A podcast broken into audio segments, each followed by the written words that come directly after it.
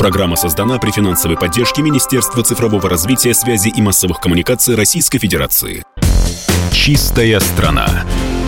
Здравствуйте, друзья! Это программа «Чистая страна» в эфире радиостанции «Комсомольская правда» у микрофона Мария Баченина.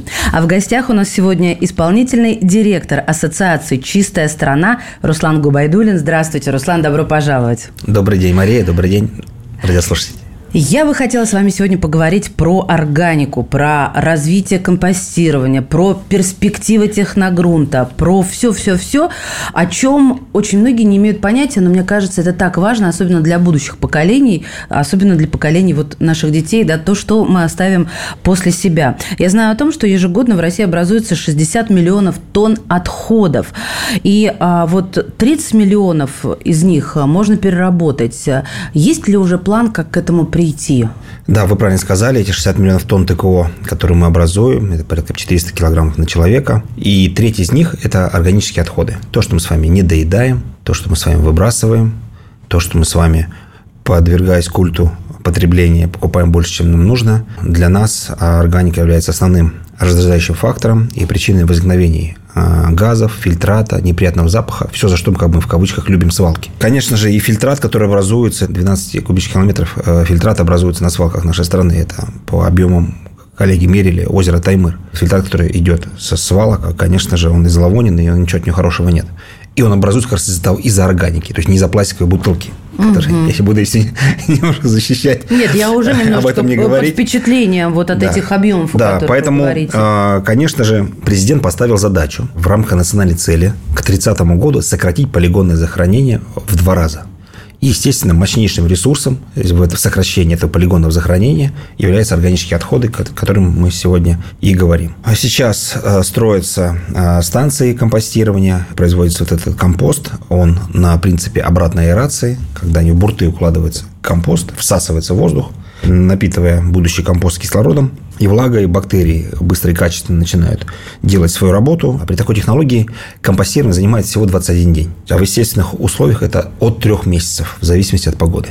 То есть здесь в этом плане мы готовы к этим вызовам, как отрасль. А где можно использовать этот техногрунт и насколько он востребован сегодня? Компост сегодня уже техногрунт, он должен стать полноценным продуктом его необходимо стандартизировать. Где он должен использоваться, ну, мы видим это в отсыпке дорог. Понятно, что сегодня такой казус, что сегодня плодородный слой почвы, как предложение на рынке присутствует от строительных компаний, да, при выемке грунтов от фундаментов, он дешевле, чем техногрунт. Причем а в разы. Серьезно? Ну, конечно, просто ведь его, мы вырыли, и вот, угу. пожалуйста, Э, берите, строители, э, дорожники, нет проблем. То техногрунт, который мы производим да, э, на комплексы по переработке отходов, он требует огромных усилий. Да, собрать, отделить. Естественно, гораздо более дорогой. Но если мы им заниматься не будем, то он идет на свалки, то дальше считать эти деньги на то, чтобы последствия этих свалок устранить, последствия для здоровья, загрязнения воздушного бассейна, вот это в сотни раз дороже обходится потом и государству, и нам с вами. Поэтому это вопрос очень важный сейчас, и очень рад, что бизнес вместе с государством в этом направлении сейчас смотрит и активно работает. А какие еще есть э, примеры использования органических отходов вот э, в циркулярной экономике? Ну, пример, да, я вот сегодня взял, вот, к сожалению, у нас только аудио история, не видео. Я подтверждаю, я, да. он существует, я вижу его собственными глазами. Да, мы с коллегами взяли. Э, то есть сейчас по факту, о чем мы говорим, что рынок подобного товара... Вы не сказали, что вы да, взяли. Я, я держу кабачок, который вырос на техногрунте. У нас здесь, в Московской области, в Егорьевске, на КПО «Восток», наши коллеги из компании «Эколайн», которые входят в нашу ассоциацию, проводят такие эксперименты. А, они а, уже порядка полутора гектаров засадили различные и перцем, и капуста, и, значит, кабачки, и пытаются сравнить. Если подобные овощи, которые выращиваются на обычной земле и на техногрунте, если об этом, как, в этом какая-то а, разница. Вот перец и тыкву, кабачки отдали на анализ в испытательный лабораторный центр гигиены и эпидемиологии Московской области в городе Коломна. И специалисты этого центра проверили все пробные партии овощей на наличие в них тяжелых металлов, провели микробиологические паразитологические исследования и не увидели никаких превышений, ничего. Вот. В этом плане мы доказали, что на техногрунте приготовленным правильным образом э, можно выращивать значит, овощи в том числе. Сейчас перед государством стоит задача создания спроса на подобный вид товара. Мы сейчас по факту только 2% от того, что могли бы делать, производим, потому что использование техногрунта, оно возможно только при пересыпке полигонов. Если будет расширен э, сектор использования техногрунта, то появится на это и предложение. На спрос появится точно предложение, и мы с вами посмотрели, сколько задач выполняем. Во-первых, убираем невкусную и дурнопахнущую часть из нашего мусорного ведра.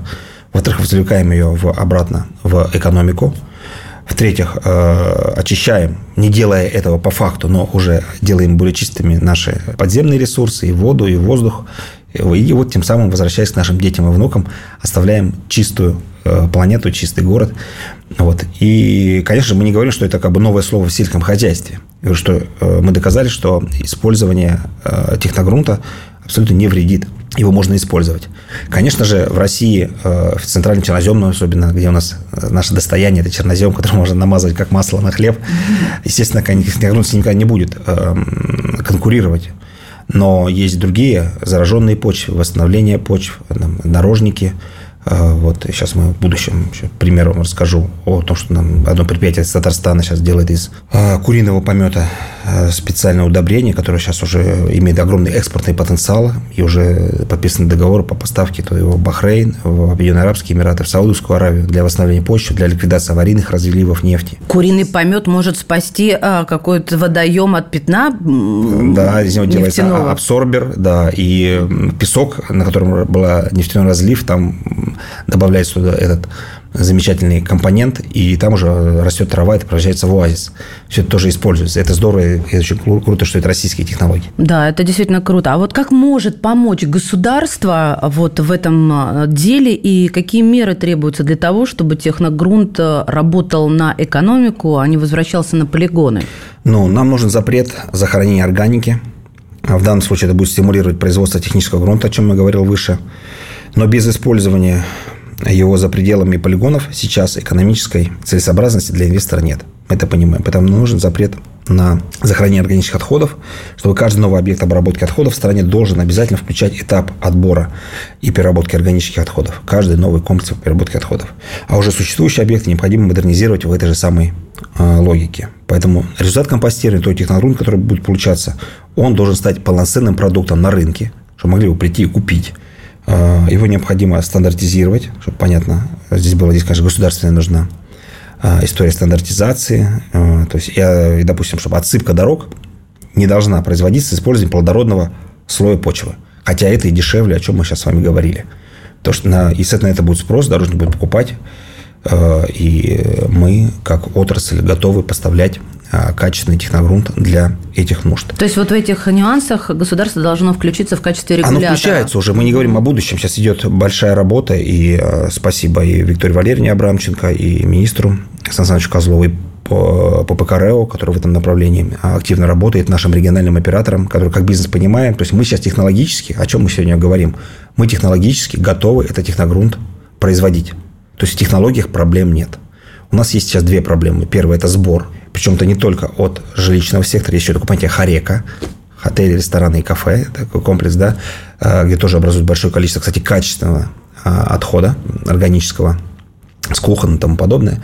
Поэтому сбор этого всего, то есть а, отдельная работа с ним. И следующая история – это создание спроса на этот продукт. Руслан, я тогда предлагаю нам с вами подвести некий общий знаменатель. Итак, а в каких сферах, в каких областях нашей жизни а, мы можем использовать эффективно техногрунт, эффективно со всех сторон, да, так, чтобы он свалки освободил от э, того вреда, который наносит, и пользу принес?